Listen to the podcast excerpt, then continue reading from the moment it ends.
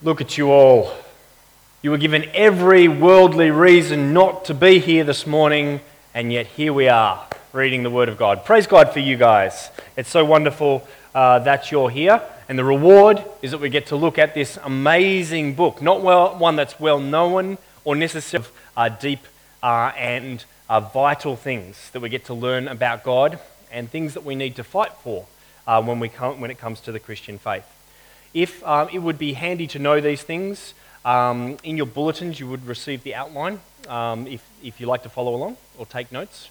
If for whatever reason it's helpful to have a transcript of all the things that I'm speaking about up here, you are, are welcome at any time during the talk just to go to that back table and pick up a uh, transcript uh, so that you can uh, follow along as well. Let me pray for us and then we'll get into God's word. Father, thank you so much for the joy of having your word in front of us today. Please teach us, open our hearts, our minds, our ears, and our eyes towards you, that we would see you more clearly and seek to contend for the faith entrusted to us. We ask that Jesus would be glorified in our time together now. In Jesus' name, Amen. Well, if you want to be a church that is faithful to Jesus, it's always going to involve tension. Because if we want to be a church that is uh, faithful to God, we want everyone in our community around us to hear about the good news of Jesus. It's like you'd want to have a big sign out the front of your church that says, Welcome! Because we want people to come and to hear the good news. We want anyone and everyone to explore the good news about the crucified and risen Lord Jesus with the hopes that people would put their trust in Him. Being faithful to Jesus means being open and sharing your faith. But the tension comes when you make yourselves open is that there is some risk that some would be led astray. You see, if the doors are open, then anyone can enter. And the possibility is that people could come in to our church, people who are looking to harm our church community. In the first four verses of this letter, the Apostle Jude describes this tension. Now, by tradition, Jude is likely the biological younger brother of Jesus, born of Joseph and Mary referred to in Mark chapter 6 there. Isn't this Mary's son, the brother of James, Joseph, Judas? That's the Jude in view here. And in verses 1 and 2, he describes the reason why the church he's writing to should be full of confidence, knowing God's welcome for them. It's the description of any faithful church. Have a look at verse 2. Jude says, They are called by God. That is, we know that God is the one who invites us to come to Him. He's the one who washes us clean. God calls and we come to Him. That is the direction of Christian salvation. And because God has called us, we know that we are loved. We get to call God our Heavenly Father. And we are kept we're told in the Bible, we're assured in the Bible that Jesus holds us close and protects us to be with him into eternity. So, called, loved, and kept.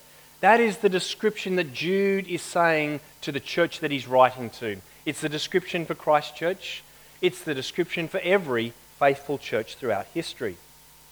But in verse 3, it's almost like we see the tension start to play out. Jude is saying, I, I have to stop talking about the joyful things right now because there is serious danger right in front of you, in the midst of you, inside of your church. Have a look with me at verses 3 and 4. These are kind of the key verses of the book of Jude. It helps us to understand why Jude's written the letter. He says, Dear friends, although I was very eager to write to you, about the salvation that we share, I felt compelled to write and urge you to contend for the faith that was once for all entrusted to God's holy people. For certain individuals whose condemnation was written about long ago have secretly slipped in among you. They are ungodly people who pervert the grace of our God into a license for immorality and deny Jesus Christ, our only sovereign and Lord. You see, false teachers who want to harm this church have come in and are leading people away from the Christian faith. And Jude pleads with the church to recognize what these men are doing and to contend against them. Just this past uh, week on Wednesday, I was speaking to a pastor of a Chinese church in southwest Sydney. And Pastor Stephen was telling me uh, that his church and other connected Mandarin speaking churches are currently under attack from a cult known as the Eastern Lightning Cult. Now, my wife Jess and I have heard about this cult. Uh, we first heard about about 15 years ago uh, in China. We had some friends who were working there, and they told us that this cult uh, believes that Jesus has already returned and has come back as a certain woman who needs to be worshipped now as God herself. It might seem ridiculous, but people are being led astray by that teaching. And when our friends were working in China, they told us that Eastern uh, Lightning cult members would try and they would infiltrate a church and they would build trust inside of the church so that they might steer people slowly but surely over to their cult. They would prey upon the fact that many people in China, many Christians in China, are new believers. As you would know, for many years, the government uh, locked out any kind of public religion. And so people just didn't know about Jesus. But then the sanctions were lifted, and tens of millions of people have come to hear about Jesus and to believe in him now. To give you some extent of what God's been doing in that country, there are now more Christians in China than there are people who live in Australia. Some uh, predictions are that there'll be more people going to church in China than even in America. They'll become the most churched nation in the world by 2030. So God is doing amazing work. But there are a lot of new believers, genuine believers, whose faith is as small as a mustard seed, which makes them vulnerable to confident sounding Christian, uh, uh, Christian sounding preachers who could lead their faith astray. The leaders of the Eastern Lightning Cult claim to have visions from God, and they perform fake miracles inside of churches. People who pretend to be demon possessed so that the leaders can come along and heal them in front, and people think, wow, that God is really working uh, through those people. They talk down about the ministers of churches. Eastern Lightning cult is a cult that has grown large, in a sense, by stealing Christians away from the church. It's just evil, isn't it? So malicious. And just in case you thought that we could comfort ourselves by saying, well, that was more than a decade ago, as in a country over there.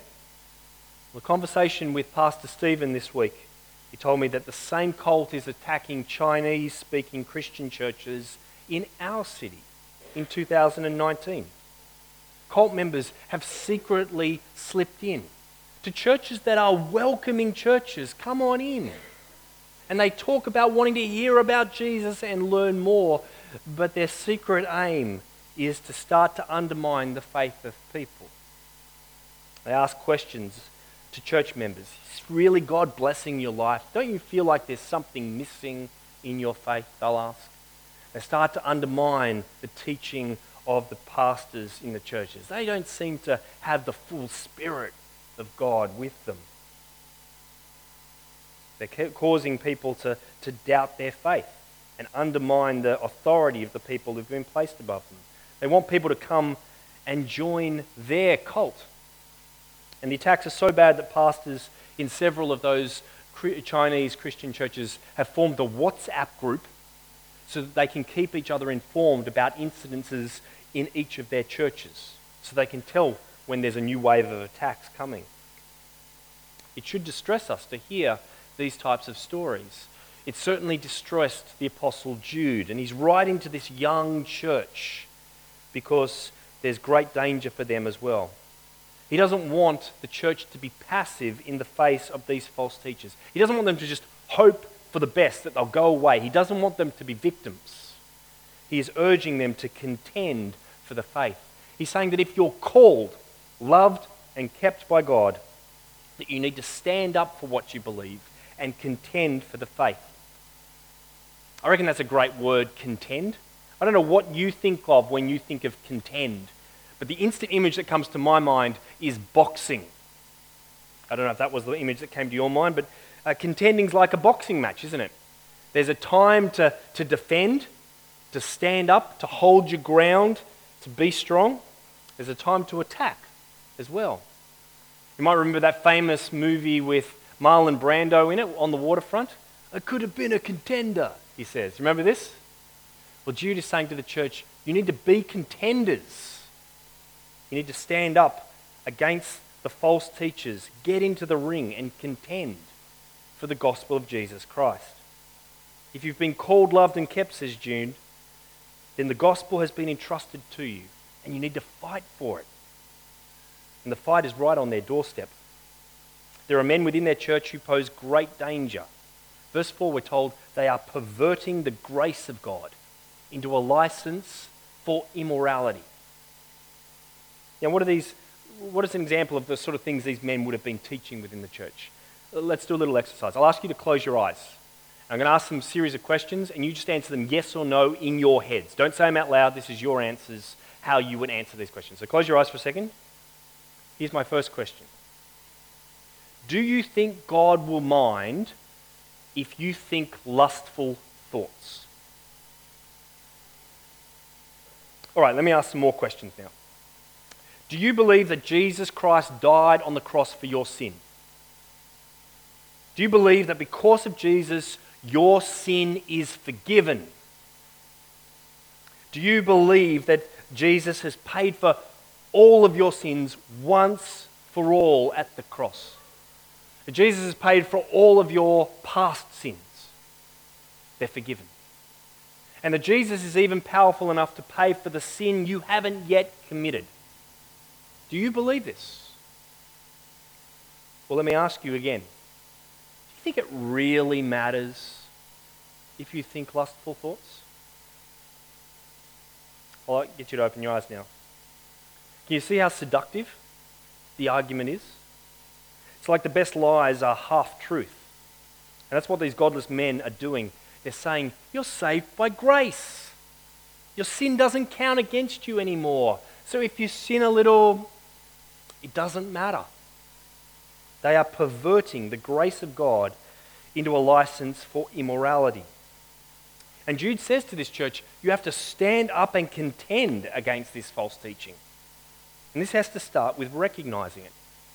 Friends, I hope you would be able to see what the problem is with that kind of rational logic I just gave you then. I mean, when you have a small view of sin, then you only need to have a small view of the one who saves you from sin. If sin only matters a little bit, then you only need a little Saviour. If Jesus is just this big, he's not going to be your sovereign and your Lord in your life, though, is he? The person who says, Thanks for saving me, Jesus. I'm going to now live my life the way I want. Well, they're denying the right of Jesus to be Lord in the here and now. And if you change the grace of God into a license for immorality, you are denying Jesus the Lordship. And that's what Jude is saying here. Just a small change to the gospel, and you completely change the gospel. It goes from a gospel of salvation into a gospel of condemnation. This then is the mark of the godless teachers in the church. They change the true gospel and they deny Jesus. And Jude is saying, You need to contend against this for the true faith. I have to tell you, I'm so grateful to God that our faith is based on grace. Grace is such an incredible word for Christians. Might be some people who are exploring Christianity at the moment. You've heard this word but don't know how it, it gets used in a Christian sense. Grace is the unearned gift of forgiveness that God gives to his people. Because Jesus has died on the cross for our sin. The offer of salvation, it goes out to every person, and Christians believe that if you come to Jesus as a sinner and repent of your sins, then Jesus' death at the cross is sufficient, that he has paid the punishment that is deserved for sin that we receive eternal life with God because Jesus has forgiven us. A person can at any time, in any place, say sorry to God, and in the name of Jesus, they are forgiven. That is grace. We are brought into a complete relationship with God, and grace is the heartbeat of the Christian faith. Just this last week, I've been doing Christianity Explored with a brother in Christ a person who's now a brother in Christ. On Tuesday, we did the week on grace. And I could tell. I said, Do you believe this? And my great friend Ash, he said, I believe this. And I said, Do you want to pray the prayer together? You want to pray and make this real? Take it and hold it for yourself. And he said, Yeah, I do. It's a very emotional moment. So grateful for that moment. On Tuesday, we prayed the prayer together. Our brother Ash, sitting right there in the blue, became a believer on Tuesday this week because of God's grace. How precious is he to us now as a brother? How much would we seek to protect such young believers against people who would teach the wrong thing? Also, if Ash was to say, That's great, I'm saved by Jesus now, I can do whatever I want, live whatever way, you'd have to say, Well, Ash, you don't understand grace. He doesn't say that, by the way. But if he did. But I reckon that logic is a danger also for people who've been mature in the Christian faith, been Christians for a while as well. That we take Jesus' salvation for granted. That we've been with Jesus so long, we know his salvation. We know we're saved. We know we're forgiven. And perhaps a, a, mature believer can fall into a place where sin has become a little bit of a habit over a long time. It kind of just gets locked into the way we do our life. And we just now live with sin. It becomes part of our lives. We don't look to deal with it. And maybe we rationalize it by saying, you know what, I'm saved, so I'm forgiven, so it doesn't really matter. Well, we have to listen to Jude's warning here in this passage. He's saying that is the way of these ungodly men. Theirs is, this is the message that they're preaching. We can't fall into this trap because these men, their path is leading to destruction. And anyone who believes the same things as them is heading down that same track as well. And so in verses 5 to 16, uh, Jude gives 11 illustrations of why the Christian church needs to contend. 11 warnings of judgment to punch this point home. It's almost one illustration for every verse. Now, we're, going to have, we're not going to have time to be able to get into the background of every one of these stories. And so you might have seen, if you get the weekly email, that this week you received a little cheat sheet of the background of all of the stories in this section in particular. And I'd encourage you, if you get the email, to go back to it as well. If you didn't get the email or you choose not to read it, boo. If you choose not to read it, then um, in, by grace, because we live by grace, there's a hard copy printed out that will be on that back table on the way out. You could pick that up and he, uh, read some more of the stories behind this. But in this section, it, it's a section where it causes the pe- people to have the most questions and the most problems because the stories are so strange. But the book of Jude is very straightforward if we just see what the illustrations are all about. Their point is towards the fact that these godless men are not with Christ and they're headed towards destruction. If you take all of the illustrations to mean just those things, the book of Jude is perfectly simple. Now, he's going to use illustrations that are outside the Bible. That's what makes it a bit weird. The angels who are ready for judgment. The story about the archangel Michael and the devil in verse 9. The, books, uh, the book of Enoch, 1 Enoch, in verses 14 and 15. I think those things are just an example of a, a Christian minister who's seeking to use stories in the world around them to try and amplify the gospel so that his hearers can understand. I mean, you might remember that the Apostle Paul talks about Greek poetry and Greek poets in Acts 17 as well. The stories themselves, they don't become special because they're in the Bible. We need to read them for what they are. They are illustrations about the judgment that is coming to these godless men who have infiltrated the church. So let's have a look at some of those verses. Jude says, Have a look at uh, God's history. The disobedient Israelites in verse 5, the rebellious angels in verse 6, the sinful town, towns of Sodom and Gomorrah in verse 7, and the individual people, Cain, Balaam, and Korah in verse 11. These are all historical warnings of God's judgment of sin. You can see the pattern that Jude wants us to see. If you reject God, you stand in opposition to God, and judgment and condemnation and destruction await such people. Jude's telling us that the false teachers who have infiltrated the church are treading a deadly path. In verse 7, the warnings from history serve as an example of those who suffer the punishment of eternal fire because of what they've done. And Jude goes on. Verse 8.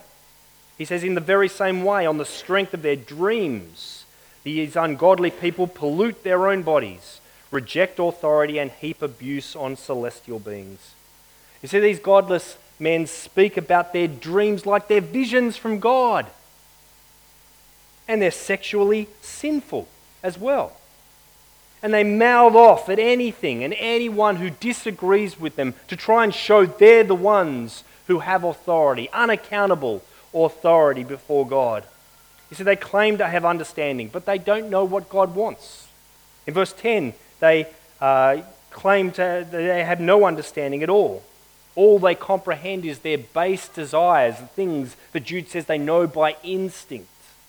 If they have a sexual urge, they fulfill it. And they say that I'm saved by grace, God has forgiven those sins. These men are wolves in sheep's clothing. They claim to have understanding, but they have none. They claim to have visions and dreams, but they don't know God. They claim to be greater than the common man and in touch with uh, God, but they're no better than the animals. And goes on. In verses 12 to 16, Jude wants the Christians to see the godless men for who they are. They are dangerous fakes. They'll turn up to their love feasts which are, is just like a big meal that the church would have in which they would serve communion in there as well. It's supposed to be a feast where you celebrate and praise God for what He's done in Jesus Christ at the cross. Well, these men turn up to these meals, and there's no feelings of hypocrisy, there's no feelings of guilt, no feelings of remorse or repentance. These guys are just pretenders Jude calls them shepherds who only feed themselves. They look like they're caring for God's flock. So they've even risen up to the point of teaching all the other people as well. But they only care for themselves. And Jude goes on to use four illustrations that sum them up. Jude says they're clouds without rain. What a beautiful expression for useless and frustrating. You can imagine a farmer on a farm in a drought conditions like we have now, looks up, sees in the sky a cloud just hovering, moving across over his farm. Is it going to rain? Is it going to rain? And the cloud just moves on past. Oh, how useless and frustrating. Like these men. These men are like autumn trees, trees that look dead. There's no life in them. And there's no fruit on their vines either. In the same way, these men have no spiritual life in them. They're just pretending to be Christians and they're bearing no fruit for the kingdom of God. What about wild waves? Wild waves, if you've been to a beach, they swell up and they look so impressive and large and they crash down on the beach. But then they recede, and all that's left behind is the filth that they've brought in with them. Just like these false teachers just like these people. And lastly, they're like wandering stars.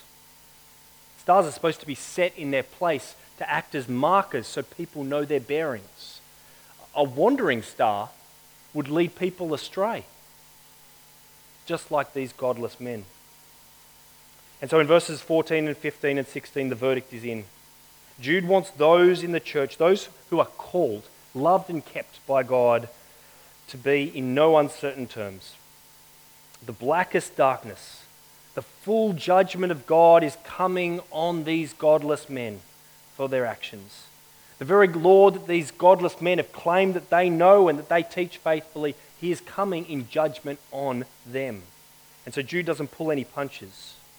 The danger is real. He's asking those who are called, loved, and kept to see it and to contend against it as well. He's been saying and giving illustration after illustration after illustration of the path that these men are on. The pointers from history so that you can know the future of where, what's going on. I mean, what happened to the Israelites who rejected God in the desert after being saved from Egypt? Judgment. In fact, I might ask you to even say it. Let me ask you the question, you say the answer. Ready? What happened to the Israelites who rejected God in the desert after being saved from Egypt? What happened to the angels who rebelled against God? I know it's tiring, but Jude is like this just illustration after illustration. What happened to the angels who rebelled against God? What happened to Sodom and Gomorrah who despised God by their sexual perversion? What happened to Cain, who murdered his brother? What happened to Balaam, who sold out God for gold and silver? What happened to Korah and the other priests who stood up against God's authority? So, what do you think is coming to these godless men, these fakes, these false teachers who are useless and frustrating, who are spiritually dead and bear no fruit, who bring up filthy doctrines and lead people astray? These men who have no understanding, who reason like animals. These men who would change the grace of God into a license for immorality and deny Jesus Christ, our only sovereign and Lord. What is Jude saying is coming to these men? Judgment.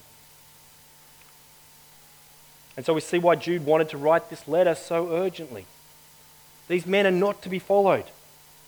He wants those who are called, loved, and kept to stand up and to contend against these evil teachers and their false doctrines. These men face condemnation, and anyone that believes them and follows them will face the same punishment as well. And so Jude wants the church to take the warning seriously. The apostles themselves have warned against false teachers, they were going to come. And as Christians in 2019, we're called to see that difference too. If you are a believer in the Lord Jesus Christ, you are called, loved, and kept by God.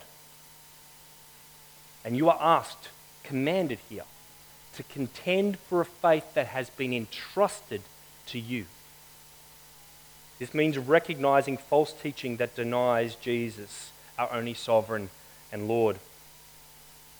I asked Pastor Stephen from the Chinese church whether it was okay to talk about the Eastern Lightning cult because I don't want to give a cult more air than it needs.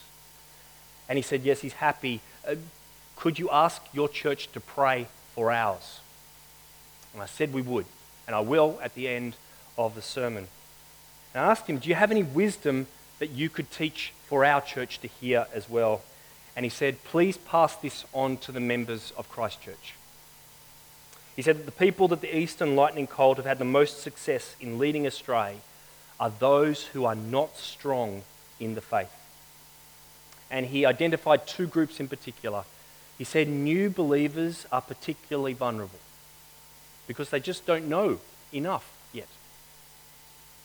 And he said, and this is one for us to hear,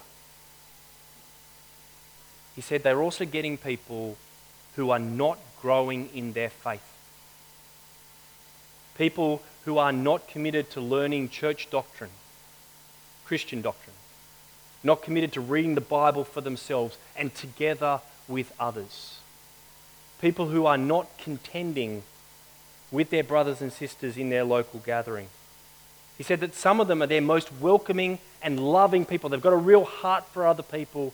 Pastor Stephen's warning was just because you're loving of other people, just because you might welcome other people into a church, if you're not growing in your Christian faith, you become vulnerable to false teaching, and that is what they're seeing. in their churches. So we have a responsibility here at Christchurch to read the Bible and to read it together. That's how we contend together. As a church community, we are to grow in Jesus together. We are to contend together for the faith that has been entrusted for us. If we are growing in maturity, then we are equipping ourselves to be a church that's ready in all circumstances and a church that's ready to be on mission. You know what? It's my privilege to be your servant, to lead us in mission together. But to use our language, mission needs maturity. You see, because if we are growing and secure in our relationship with Jesus, we will be ready to share what we know together. And we'll be equipped as a church to be a church that truly welcomes anyone who comes into our doors. I'd only been working here a few months in 2017 when a couple of elders from the Church of Latter day Saints, that's the Mormons, if you didn't know, they came and visited EC. They'd been invited by a guy who himself was visiting church at the time.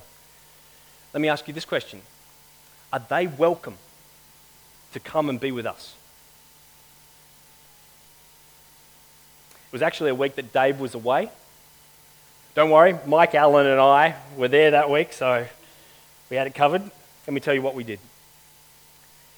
At the end of the service, Mike and I went up to Elder Micah and Elder John. And we invited them to come on outside with us so we could have a bit more of a chat. And they were super polite. They explained that they'd come because they'd been invited by uh, this guy. And we said to them, You are welcome to be here as long as it's just Micah and John who are genuinely seeking after Jesus. You're welcome to come here. But you are not welcome to come here as the elder of a church that we don't even believe is a Christian church.